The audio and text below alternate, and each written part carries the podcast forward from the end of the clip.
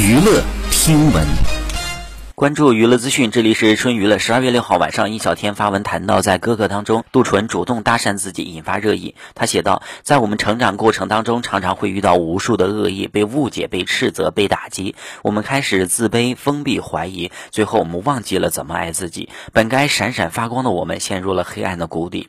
此时呢，多么希望有一道光带我们走出黑暗，找回自己。他说，如果没有人给你那道光，你要努力的成为自己的那道光。好，以上就是本期内容，喜欢请多多关注，持续为您发布最新娱乐资讯。